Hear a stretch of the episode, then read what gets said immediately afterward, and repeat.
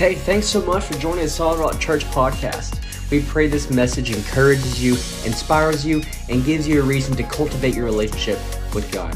Enjoy the message. Good evening and welcome to the Solid Rock. Uh, we are in John chapter 11 tonight, and if you want to follow along with us, the words will be on the screen. Uh, let us begin with prayer. Oh, sweet Heavenly Father, we are so thankful for your love and grace and mercy. You are an amazing God, and we do love you ever so much. Father, though I do want to concentrate on the lesson that you have uh, given to me about the Scriptures, I cannot overlook the fact that there are many that are grieving at this moment. So, Father, we come before you in the name of Jesus, lifting up those that have their eyes fixed on things in this world that uh, so many are encumbered with. Lord God, we lift up their care before you because we know that you said, Cast all of your cares upon you because you care for us. So, Father, we're lifting up those cares of those that are currently suffering because we know you care. And, sweet Heavenly Father, as we look into your word, we ask you to build our faith. Lord God, show us more of your glory. Forgive us, Father, for the things that we have uh, allowed our minds to get caught up in that have distracted us from the beauty of your glory and draw us back, Lord, close to you and reveal to us, Father, as you often said, Lord Jesus, when you were here, blessed are those that have ears to hear. Let them hear what the Spirit says. You said, let those that have ears to hear, let them hear what the Spirit says. Father, we have ears to hear. Make them e- even more eager to hear your heart, to see your divine nature. Reveal your glory to us that we might be changed more into the image of your Son, that we might walk more close to you. Because you, Lord God, are our reason for living, our reason for continuing. You are our hope. You are our strength. You are our comfort. You are our guide. You are our all in all. So, Lord, build us up on that holy faith as we walk with you. That we might walk by faith and not by sight. That the things that affect us, Lord God, would be you first before the things of this world have an effect on us, and that your effect will trump the effect of the natural things of this life.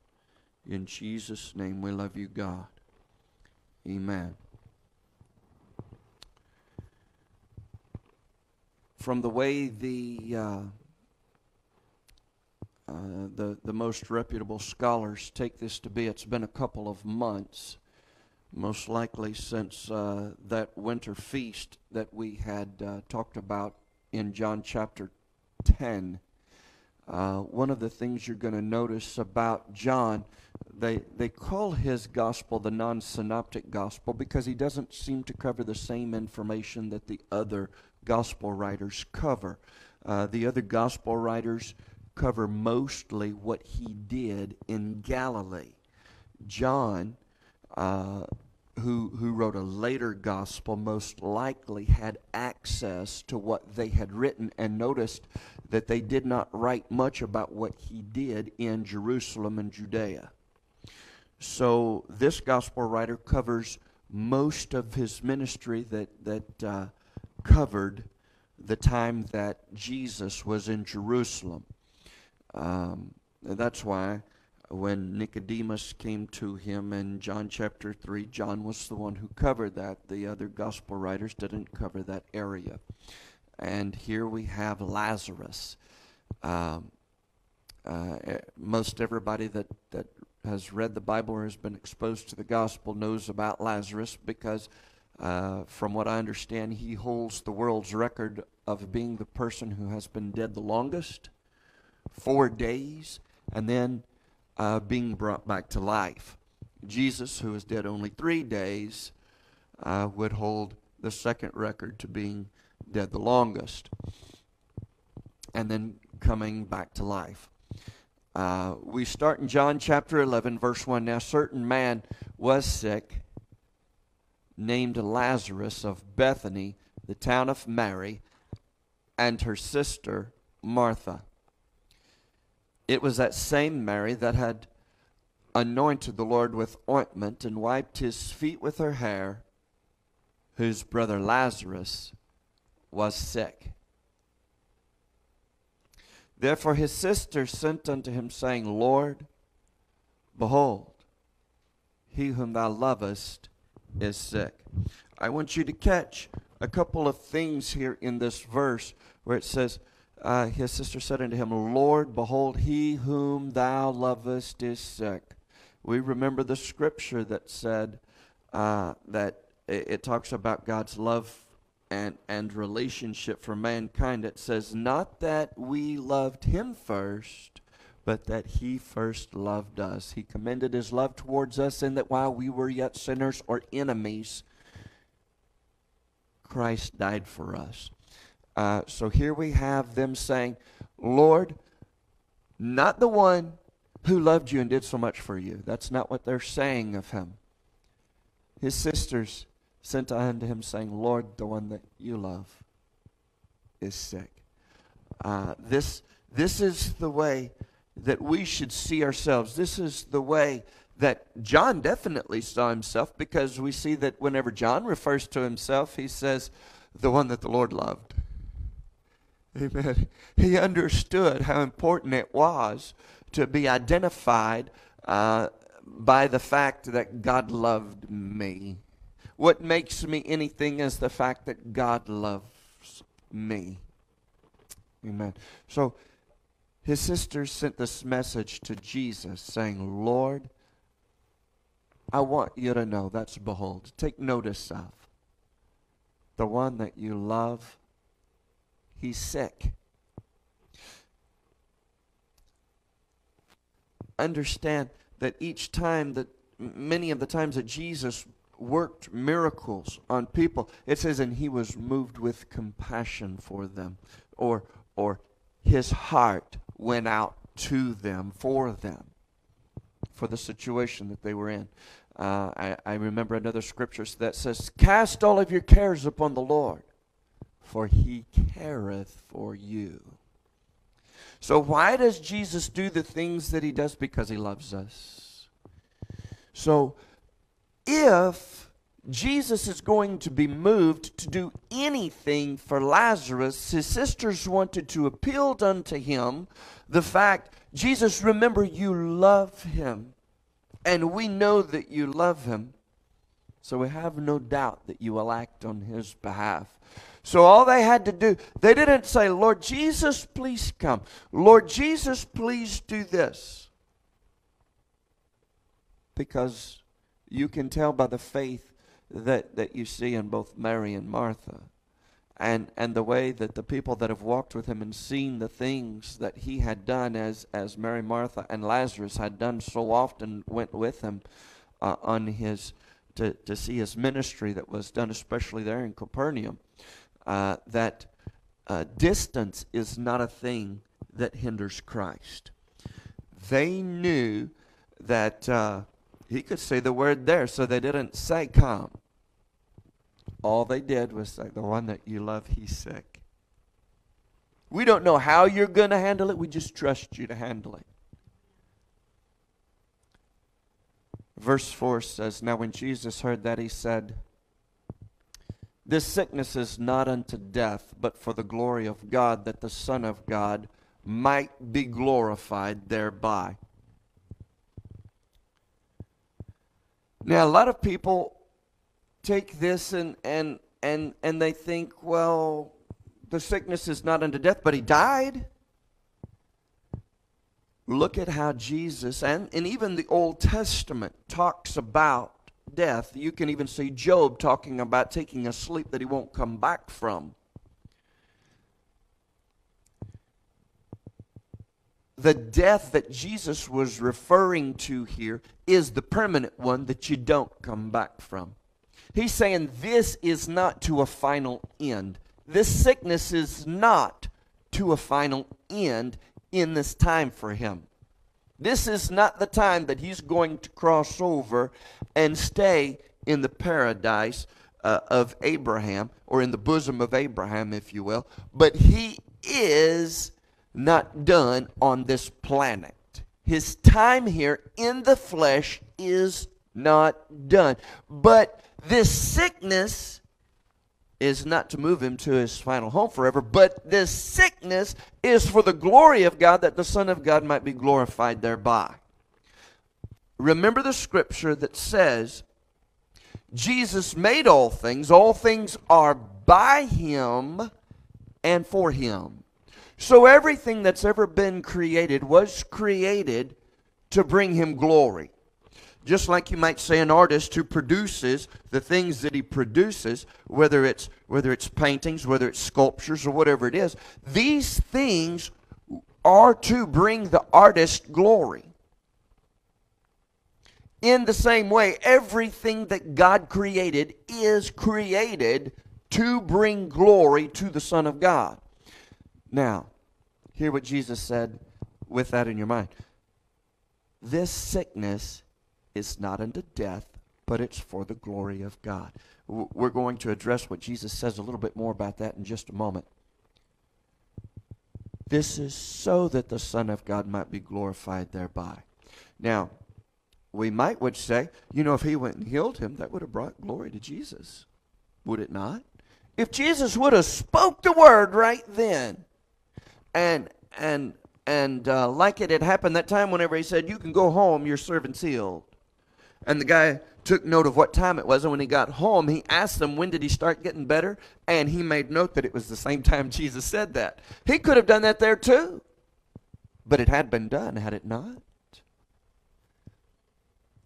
This sickness is not unto death, but it's for the glory of God, so that the Son of God might be glorified thereby. And what we find inside of our lives, sometimes God waits, often to our chagrin, if you will, often to our uncomfort. Sometimes we've got to be made uncomfortable by walking by sight so that we will be moved to walk by faith. Sometimes it takes the things that we see and hear around us to become so desperate and so despicable that it looks like in the natural that there is no room for hope.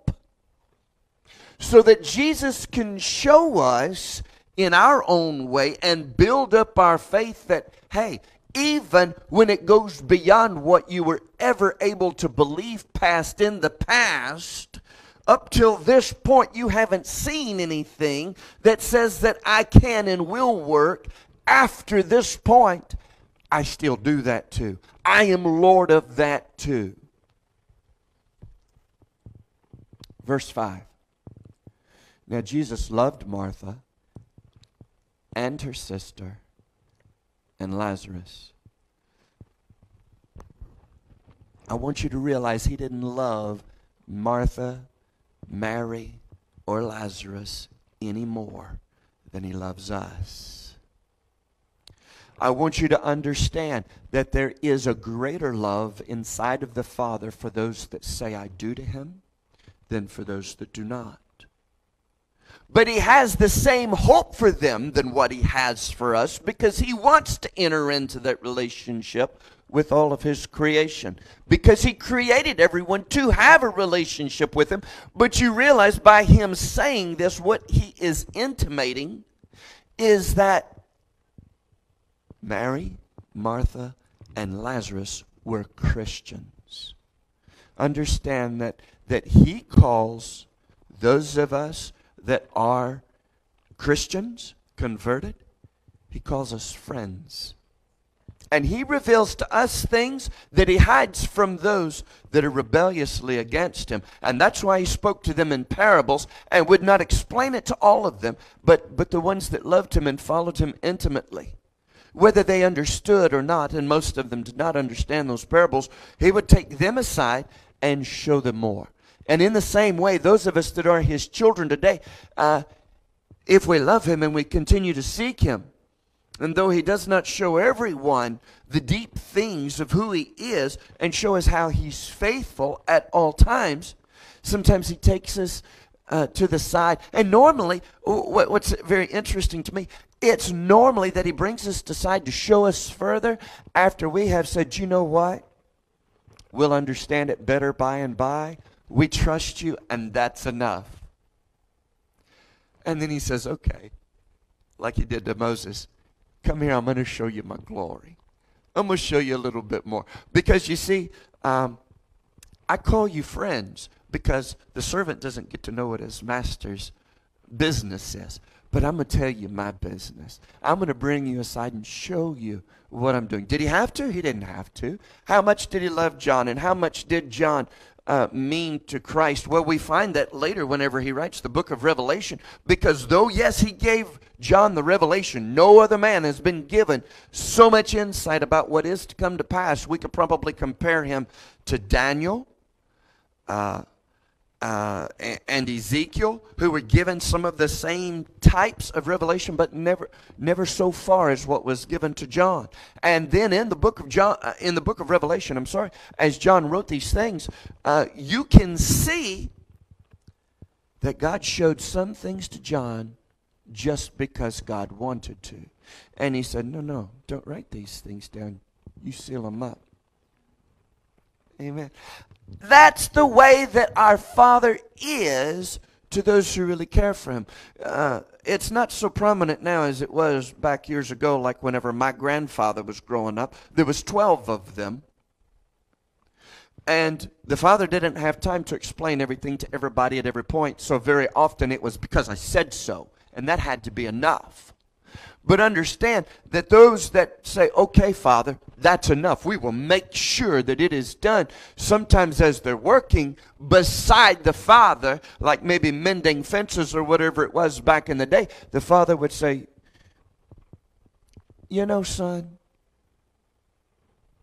because you are so faithful and you believe me and, and, you stick to what I tell you just because I said so, whether you think it was the best thing or not.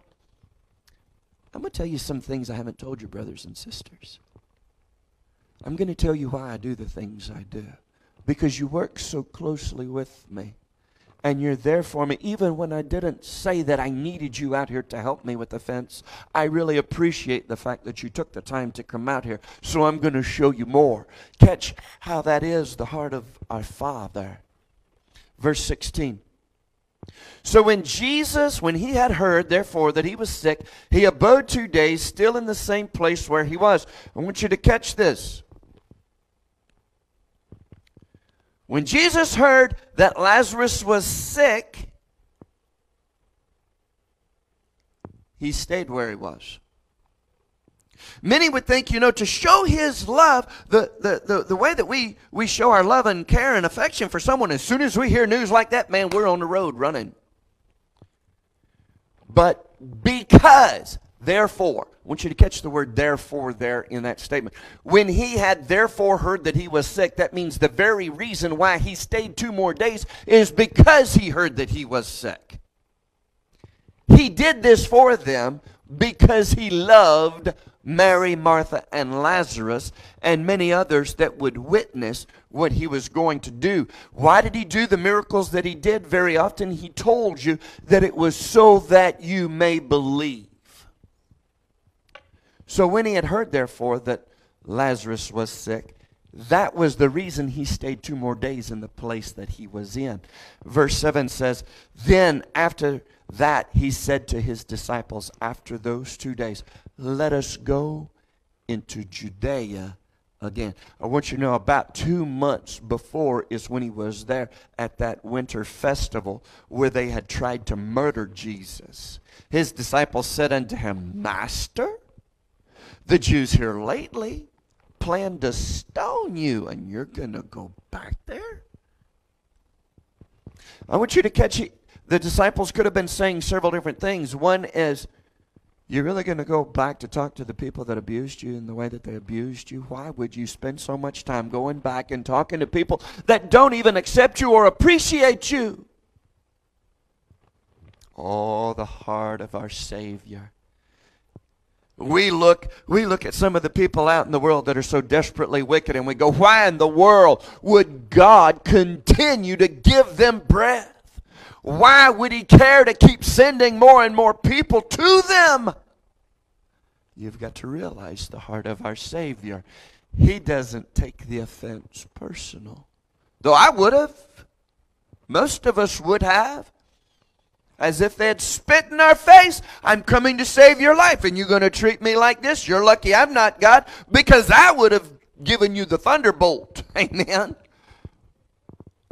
Even John was guilty of it as James and John and some of the disciples were coming out of, out of a village of Samaria because he was minded to go to Jerusalem. They said, Ha, that pious Jew, uh, we don't want to have nothing to do with him. So they didn't accept him. And as they were walking out of the town, John said, Lord, you want us to call fire down from heaven? He says, You don't know what spirit you're of. I didn't come to judge. I'm so glad he's not here to judge yet, but it's coming soon. Because the only reason why he hasn't come back yet is because he's long suffering, looking for a few more that are going to hear and repent and turn to him.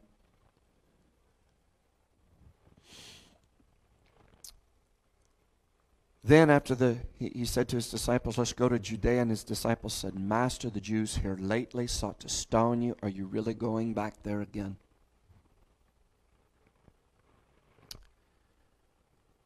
Some could think that the, the Jews possibly were saying uh, or expressing their care for their master's life.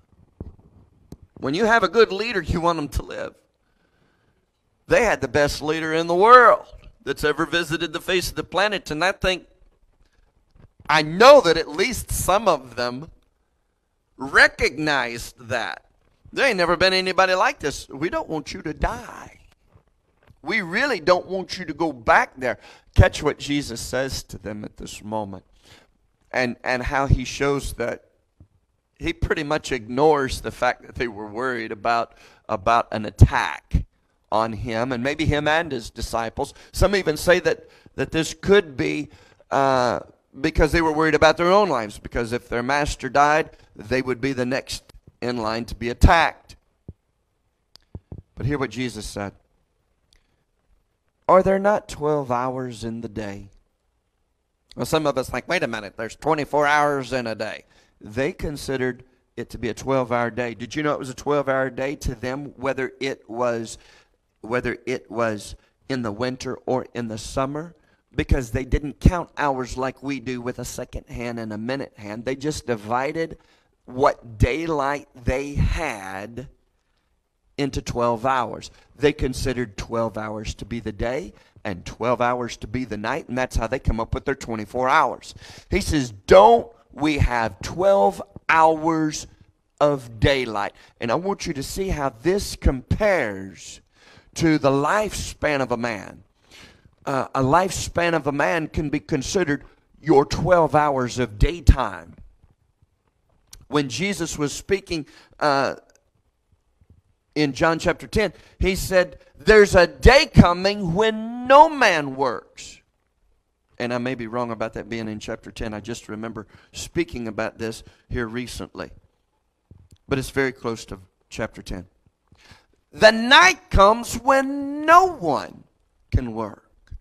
And what he was talking about quite clearly, uh, most of the scholars agree, is that he's talking about our night. That's the time that we say goodbye to this world and we put off the flesh.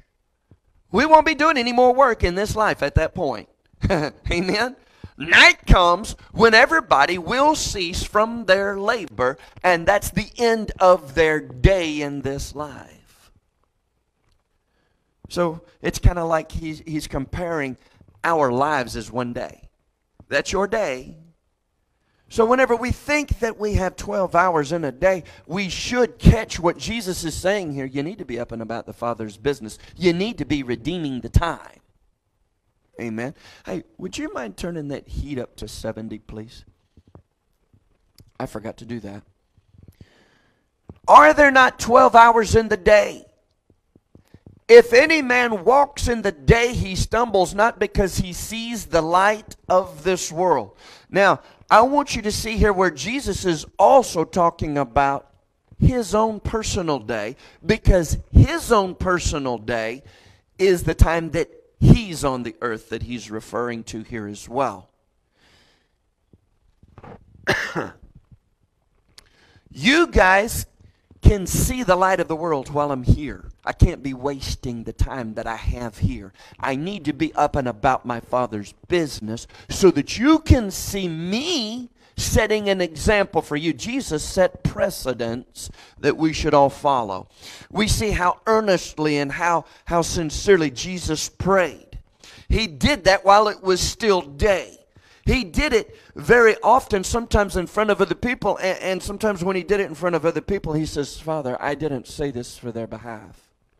I mean, I didn't say this out loud because I needed to, because I already knew what you were going to do. But I'm saying this for their behalf because I want them to see how diligently a man who follows you should honor you and seek your face and to, and to be intimate with this relationship and straightforward with their conversations with you and honest.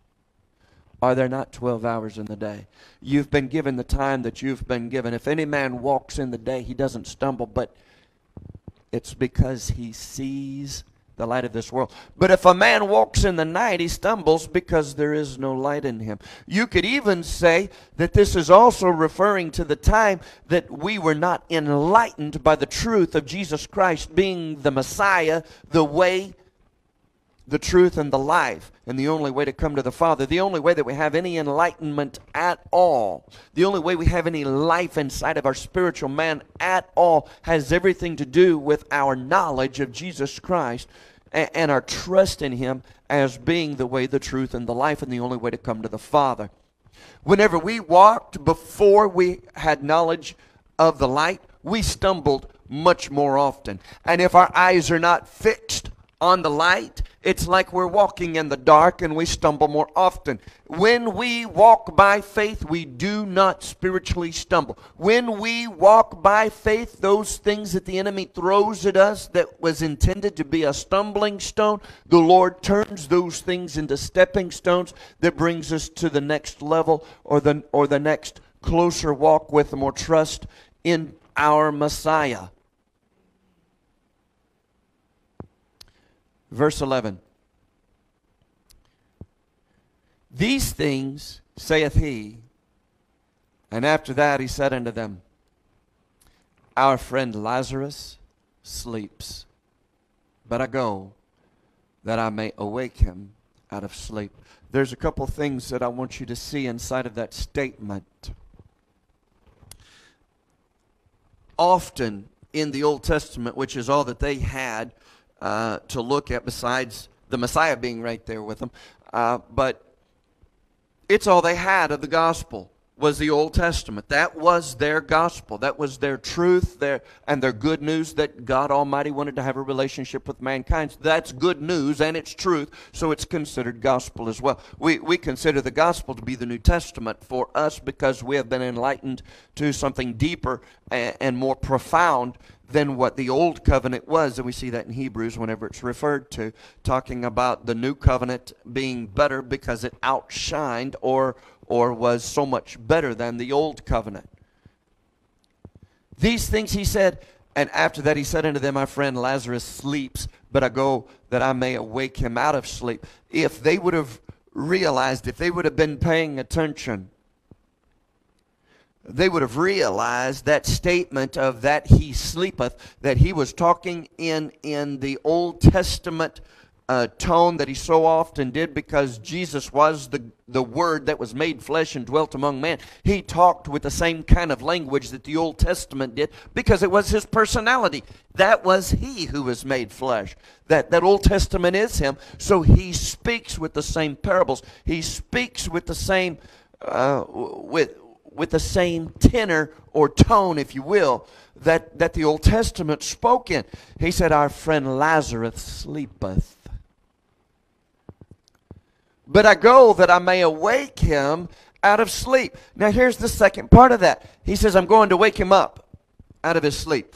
Uh, for the disciples not to understand that he was saying more than I'm just going to wake up a sleeping person. That is out of his character for him to go to just do something natural. They should have realized that the God that they served, that they had learned to walk with and, and to trust in, that when he does something, he does it big. He doesn't do anything small. If I'm if he's going to wake him up out of sleep, he's going to wake him up out of something that nobody else would be able to wake him out of because my God does exceedingly abundantly above all that I could think or ask of him because he's a God of more than enough. He's a God of more than the natural. Then Jesus, I'm sorry, then, then Jesus' disciples said, Well, Lord, if he's sleeping, he's going to get well. Howbeit, Jesus was speaking of his death, but they thought that he was just talking of taking a nap or rest and sleep. Then Jesus said very plainly unto them, Lazarus is dead. I want you to understand that there are very often people that are baby Christians or people that hadn't been raised uh, with the exposure to the scripture that we have. And whenever they don't get it, whenever we say some of those, uh, hear some of those phrases that immediately trigger our understanding hey, that's a spiritual thing, uh, Jesus did not condemn them for not understanding. And he loves and cares for them so much, he does not want them to be left behind in their understanding. So he takes this time to say to them plainly Lazarus is dead. Now, catch what he says in verse 15. And he said, And I'm glad for your sake that I wasn't there. Because just as he had so many times before been moved with compassion for people that were sick, more than likely, he would have been moved with compassion for them and would have healed Lazarus. And they would not have got to see him raise somebody from the dead that had been dead for this amazing time period of four days. Jesus said, I am glad for your sakes that I was not there, to the intent you may believe.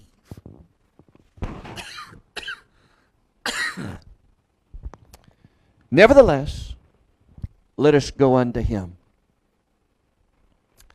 I'm glad for your sakes that I wasn't there to the intent that you may believe. Remember when there was a blind man and the disciples asked about the blind man, who was it that sinned, him or his parents, that he was born this way? He said, Neither. That's not why he's blind. This has happened so that the glory of God would be revealed in the Son of Man, so that you would believe that I am He. See, Jesus, owned, Jesus had a, a pretty short ministry, which was approximately three years. Here, I've been the pastor of this church for almost 13 years, yet I haven't done what Jesus did in a month. Amen. My ministry is not as effective as his ministry was, no, nor any man on this earth has ever been effective. Uh, what, what we do down here is a drop in the bucket, and all that we do, if it's effective, if our ministries are effective at all, those of us that are in, in the world, what we do that is effective is that we effectively refer back to Jesus' ministry. Amen. And, John made it quite clear. I'm talking about John the Baptist, not the one who wrote this. John the Baptist made it very clear uh, whenever they told him, they said, "Look, everybody's going after after this Jesus guy." He says, "He says, don't worry about that. I must become less, and he must become more. He must he must outshine me." He says, "Because you don't understand. He is the light of the world."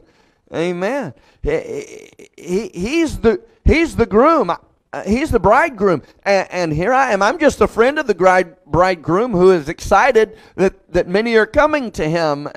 And so here I am, and that's how we should be as well. Uh, we're friends of the bridegroom. And, and, that's why it excites us when we see somebody come and give their heart to Jesus. Whenever we hear about people beginning to place faith in Jesus, we get excited because we are friends of the bridegroom. But he must become more, and I must become less. Just a little word from myself that that's that's why I don't like to call this my ministry. That's why I don't like to put my name out on a sign. That's why I don't like to uh, to do these things. I'm not condemning anybody else for the way that they do things. Maybe something has to be uh, uh, known as to who it is that they're going to be seen. One thing that I always admired about uh, an Assembly of God minister and singer uh, was was Carmen, but no, almost no one knows his last name. Isn't that interesting? You have to look it up to find out who, who he was.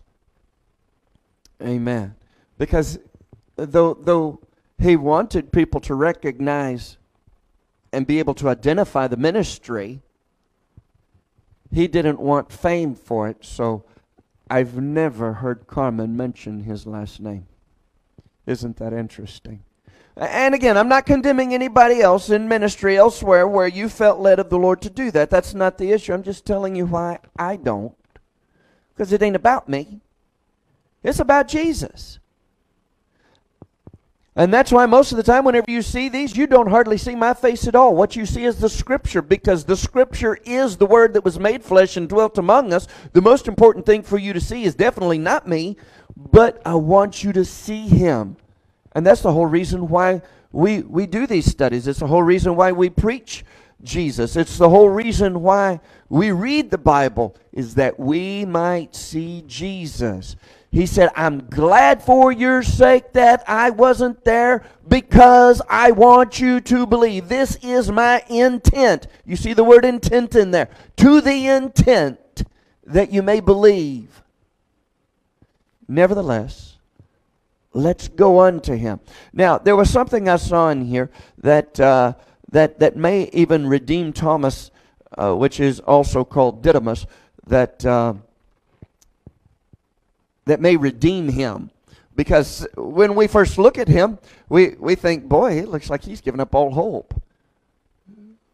Uh, he, he's probably the one that was talking about uh, earlier saying, uh, why, why, why would you even go there? Don't you remember here lately they were trying to kill you? Thomas said, which is also called Didymus, one is his Hebrew name, the other one is his Greek name. And he said to his fellow disciples, Okay, guys, let's go and die with Jesus. Or let's go and die with Lazarus. Either one. There, are some that intimate that, uh, that the disciples were so close to Lazarus because they had spent so much time with Jesus at Lazarus, Mary, and Martha's house that uh, they had lost so many friends, they were ready to go and die.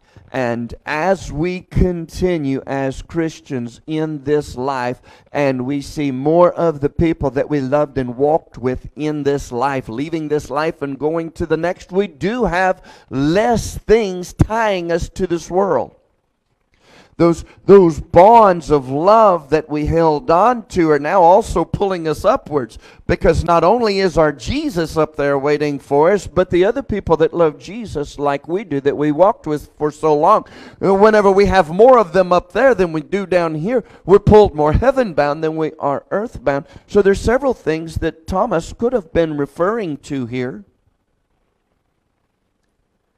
Another thing is, he could have been saying uh, uh, this could have been a grief thing. He could have been grief stricken for his friend. And it could be that he was looking at what Jesus said Lazarus is dead, let's go to him. Well, how do you go to a dead man? Think about that. He wasn't saying let's go and visit Mary. He wasn't saying let's go and visit Martha. Let's he didn't say let's go comfort Mary and Martha. He said let's go to Lazarus. Well, Thomas could have understood that as saying, well, Lazarus is dead. I got that down. And the master saying, let's go to somebody who's dead. And, and well, well, you go to his body, but you can't really go to him unless you die. Maybe the master's saying that we're going and he's going and he's going to die and go to Lazarus. So let's all go with him because if my master leaves, I really don't want to stay here. So there could be a lot of good things uh, that John 11, 16 is referring to. I wanted you to see those things. So Thomas said, which is also called Didymus, and by the way, his name means twin. I often wondered who his twin might be, if it, if he was named that because he was a twin.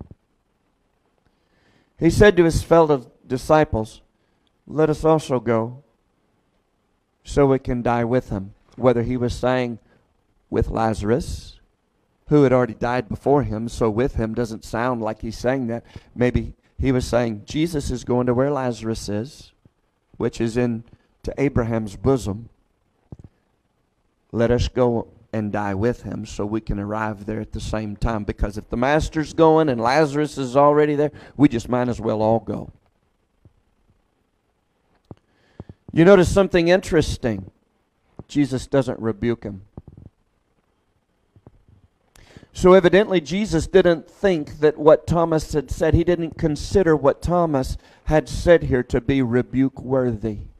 Because we already know whenever somebody said something that was worthy of rebuke, Jesus didn't hesitate.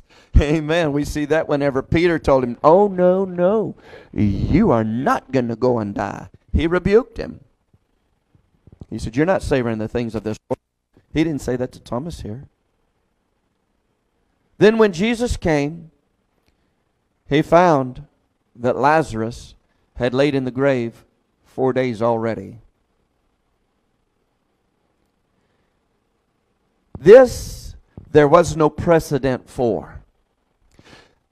Many, if any, let, let me put it this way there are very few, if any, believed that after four days that they should hope to see somebody come out of the grave. So when Jesus came, he found that Lazarus had lain in the grave for four days already. Now Bethany was nigh to Jerusalem, about 15 furlongs off. Now I want to cover something.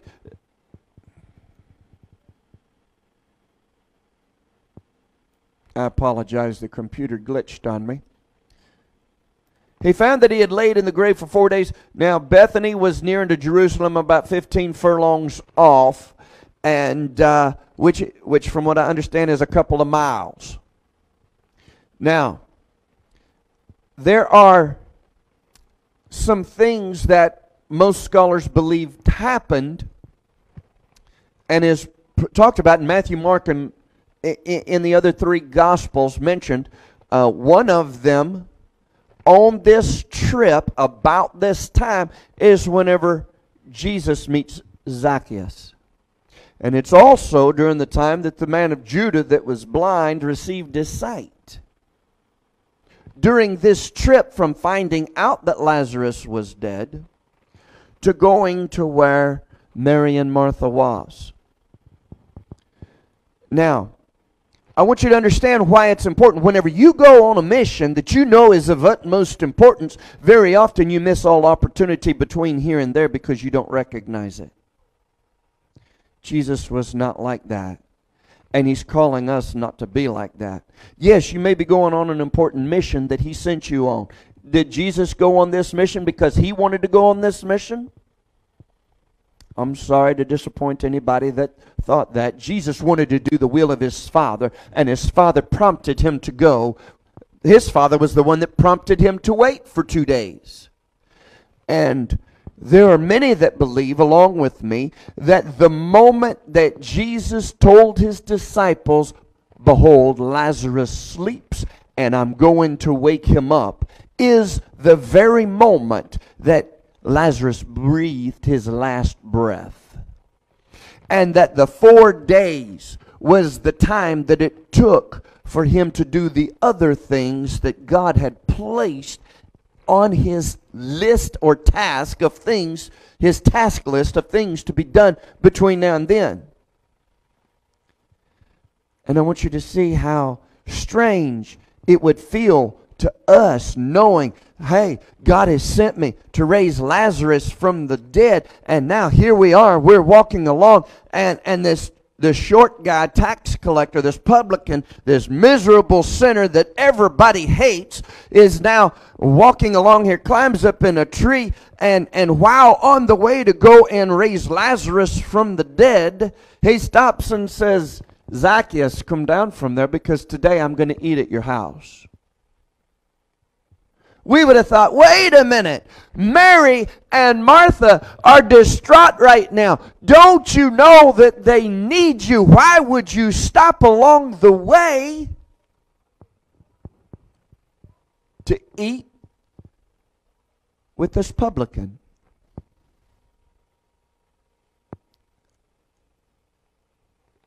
Or to stop and to heal the blind man of Judea? Very often, we have to be reminded that though the mission that God has given us that we're going to do may be very grand in our eyes,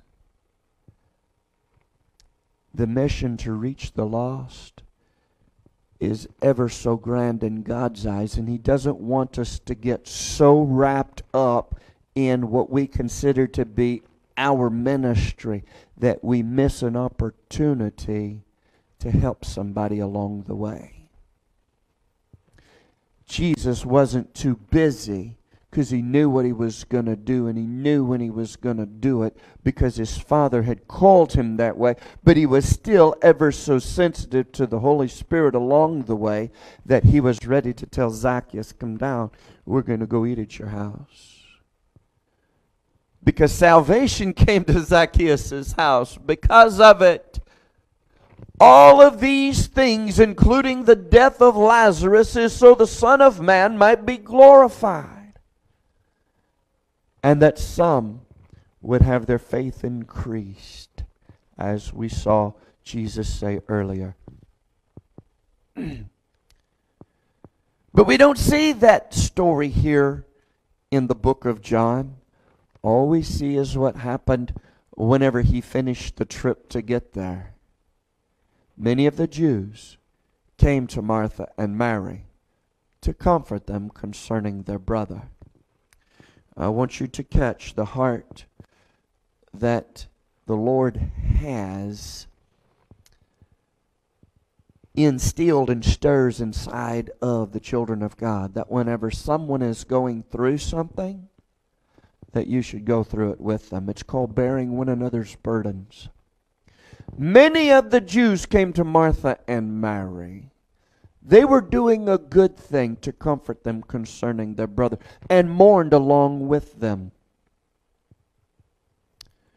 Very often, uh, or, or sometimes, we, we realize that uh, the words that people say to us uh, at the passing of someone that we love doesn't change much. It doesn't fix things. It doesn't take away the hurt from the absence of the loved one. Those of us that are members of the Solid Rock and knew Eugene, it was good to know that, Jesus, that, that, that he's with Jesus and that all of his sufferings are done and he's passed all of his tests and and and that's good. But it didn't take away the hurt from his absence because we miss him. My assistant pastor and, and some of you didn't know he was one of my confidants. He and i got together and we talked about things and prayed about things right up here around these altars. In private nobody else knew about it I miss him.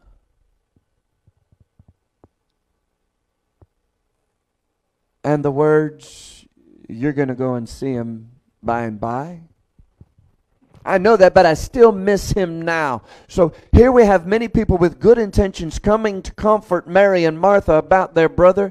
And yes, it's good to see that the people care. It's good to see that many people held their brother in high esteem. But it doesn't take away the hurt. It doesn't take away the fact that they miss him so terribly.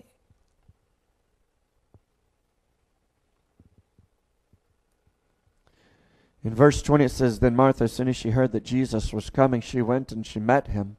But Mary sat still in the house. And there's some supposition uh, among scholars among this that perhaps the reason why Martha ran is because she was a doer. She was always busying herself. You even hear him say one time to her, Martha, Martha, you're busy about so many things. He says, but Mary here, she's she's desired the greater thing, and it's not going to be held back from her. So he let her know that I called you to be a, if you'll take this, a human being, not a human doing. All of this stuff that you're busying about yourself is good that you're not being lazy, but the greater thing is that you want to hear from the Master sitting at the Master's feet. And this thing that is more important, I'm not going to take from Mary.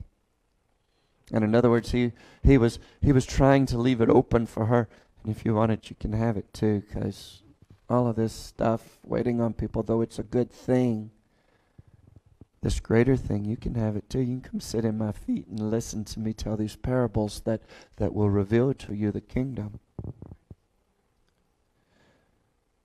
But there's good things about somebody ready to act every moment. I would say I'm probably a lot like Martha in some ways, and like Mary as well. Because I'm always ready to act. If I hear that there's something going on, if God wants me to do something, man, I want to run over there and do it right away. So Martha, as soon as she heard that Jesus was coming, she went to meet him. Mary, however, sat still in the house. Mary, one that was moved more by, uh, I guess you would say, her emotions, the things that that she was wrapped up in.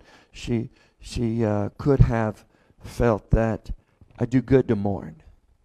This is a time for mourning, and and uh, and Jesus wasn't here when I needed him. And right now is a time for me to mourn. And I know Jesus can help me, and when, whenever it comes time, there'll be time for me to sit at his feet again. But right now is time for me to mourn my brother. Martha's like, I want to hear something from the master. Something needs to be done, and I'm getting up to do it. Some think that Mary might not have even Mary might have been grieving so so heavily that she didn't even hear the news that Martha had received. As soon as she heard that Jesus was coming, Martha went to him, but Mary stayed still there in the house. And Jesus doesn't rebuke either one of them for the way they responded. Then Martha said to Jesus, Lord, if you'd have been here, my brother wouldn't have died. He wouldn't have died. She's showing a couple of things. She's showing both faith and fear. Our faith and our fear often battle inside of us. And then we have a choice. We're either going to walk by one or the other. One of them is going to lead us to trust in Jesus completely in every situation? Or are we going to stray from our trust that He is going to fix the problem? Not that, it, not that I'm saying that we know that Jesus is going to fix the problem the way that we thought it out. And we'll see that here in just a moment when we get down to verse 24. Martha, as soon as she heard that Jesus was coming, she went and she met with him, but Mary stayed at the house. Then Martha said to Jesus, Lord, if you would have been here, my brother would not have died. This is where her faith and her intellectual thinking had a fight Have you ever said something and then realized, wait a minute, I know I'm talking to God who can do all things? We see her immediately in verse 22 that it's, it's not a different thought. It's, or, or, or, or she, she didn't stop talking, but suddenly after she said, if you'd have been here, he wouldn't died. Oh, wait a minute, I know who I'm talking to. I know even now, whatever you ask of God, God will give it to you. One of the things that I thought was very interesting is she didn't say, Lord, would you raise him from the dead?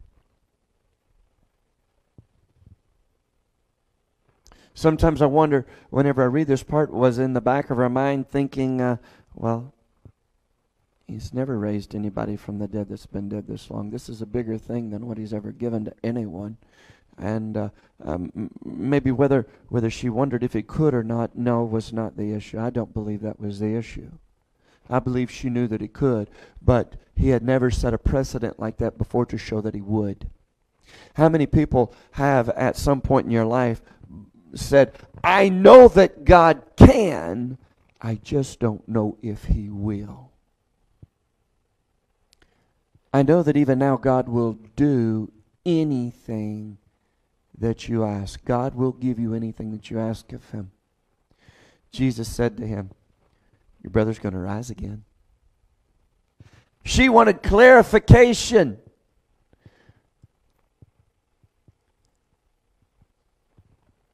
But she didn't ask straight out, What do you mean? She didn't want to get her hopes up as the way that it appears in verse 24, the way she, she, she, uh, she makes this statement to Jesus.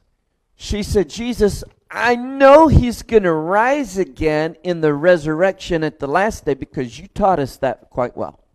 We understand that. Jesus said unto her, just agreeing with what she said, I am the resurrection and the life. And he that believeth in me, though he were dead, yet shall he live. And whosoever liveth and believeth in me shall never die.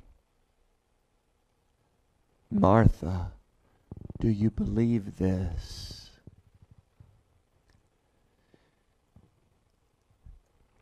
I love this response. She said unto him, Yes, Lord, I believe you are the Christ you are the Son of God, which was prophesied would come into the world, which should come into the world. There in verse 27. And when she had said this, she went her way and she called for Mary, her sister, secretly, saying, The Master is come and he's calling for you. I've often wondered about this verses. Did he really? Because it doesn't say he did. But she tells Mary that he is. Maybe I have wondered maybe since since Mary has has so often touched the sensitive side of Jesus like whenever he was at her feet and and he said this that she's chosen is not going to be taken away from him. Maybe for Mary he'll do this thing. I wonder I don't know. Won't know until I get there because there's not enough information. But we do know this that whenever Mary gets that information, it says, as soon as she heard that the Master was calling from her, she got up with a quickness and she came to Jesus in a hurry. Now, Jesus still hadn't yet come into the town, but was in the place where Martha had met him. So, uh, either A, he had told Martha to go get her, or he knew that Martha was going to go say that. and and we know that Mar- that he did know because there wasn't anything that was hidden from Jesus. Verse 31 says, Now the Jews that was with Mary there in the house and was there to comfort her, when they saw Mary get up in such a hurry and went out, they said, Oh, she's going to the grave to weep there. And just as we would do, I'm sure that there were some that were close to her that said, Well, if she's going, I'm not going to let her go and go through this alone. It says, Then when Mary was come to where Jesus was and saw him, she fell down at his feet, saying unto him, Lord, if you'd have been here, my brother wouldn't have died. Boy, doesn't that sound familiar? When Jesus therefore saw her weeping, and the Jews also weeping that had come with her, he groaned in his spirit, and he was troubled, and he said, Where did you lay him? They said, Lord, come and we'll show you, or come and see. Jesus wept. There are many that question why Jesus wept here. But I think it's quite clear for anyone to see uh, from the things that Jesus did, how he was moved with compassion, uh, that he he he was tempted in every way that we were tempted, and and he says, "Cast all your cares upon me, because I care for you." Jesus had empathy. Amen. He saw what they were going through and the pain that they felt, he felt too. Just as we have empathy for Christ, and when we see somebody lost that goes out into eternity, our hearts are broken for Christ, for that soul. Then the Jews said, Look at how he loved Lazarus. I'm quite confident this was a misplaced understanding of the Jews. He wasn't crying because Lazarus was dead and gone. I do not believe that for a moment.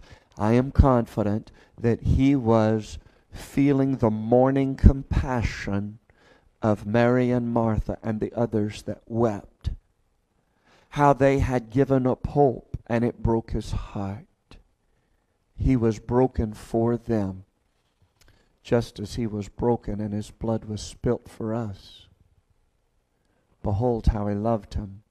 Some of them said, Couldn't this man which had opened the eyes of the blind, couldn't he have caused that even this man would not have died?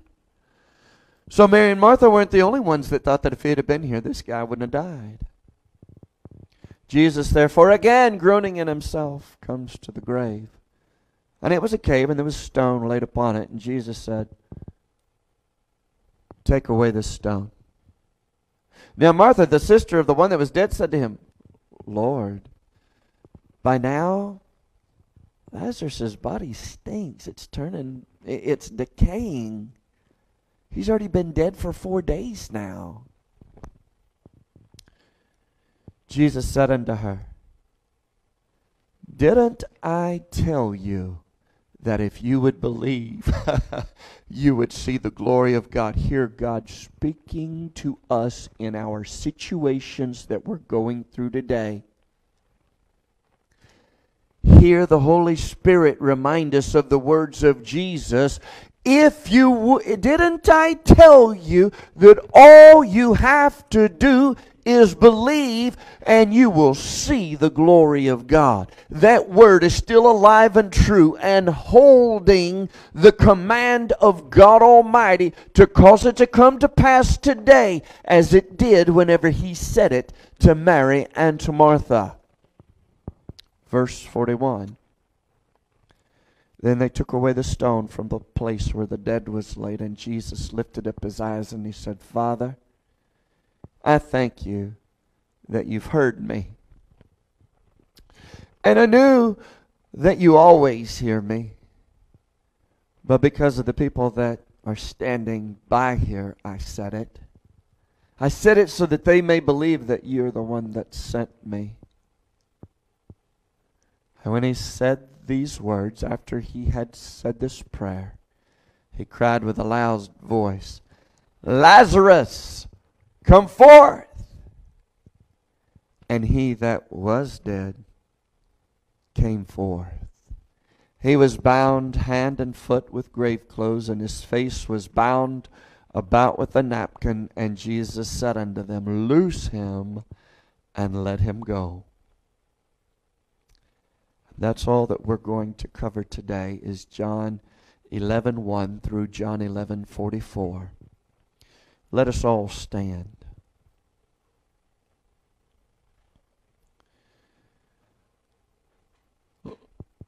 Before we pray, I want to point out this other thing.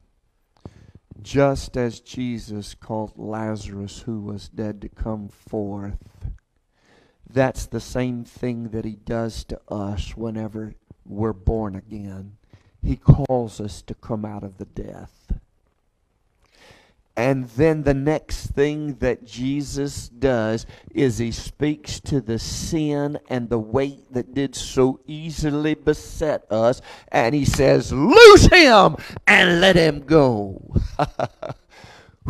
that excites me because even today, when sickness, when disease and dis-ease, if you will, grabs a hold of us, the Lord God's words has not changed towards us. It still loose him and let him go. Let us pray. Sweet Heavenly Father, we are so thankful for your word, for your love, for your grace, for your for your compassion for us, your mercy. Lord God, as we come before you again, we ask you to open our understanding to the things written in your word. And Lord, even from the carnal thinking, we ask you, Lord, to speak those words over us again. Loose us and let us go from the carnality that binds us and holds us back from the miracles that you have for us, for the healings you have for us. Lord God, for the understanding that you have for us, for that spiritual walk that you have for us, where you're calling us to come out of the boat of unbelief and step out on the waves, walking above the things of this life that have so easily beset us in the past, keeping our eyes fixed on you, Lord Jesus, and walking above the cares of this world, not pulled down or hindered by them.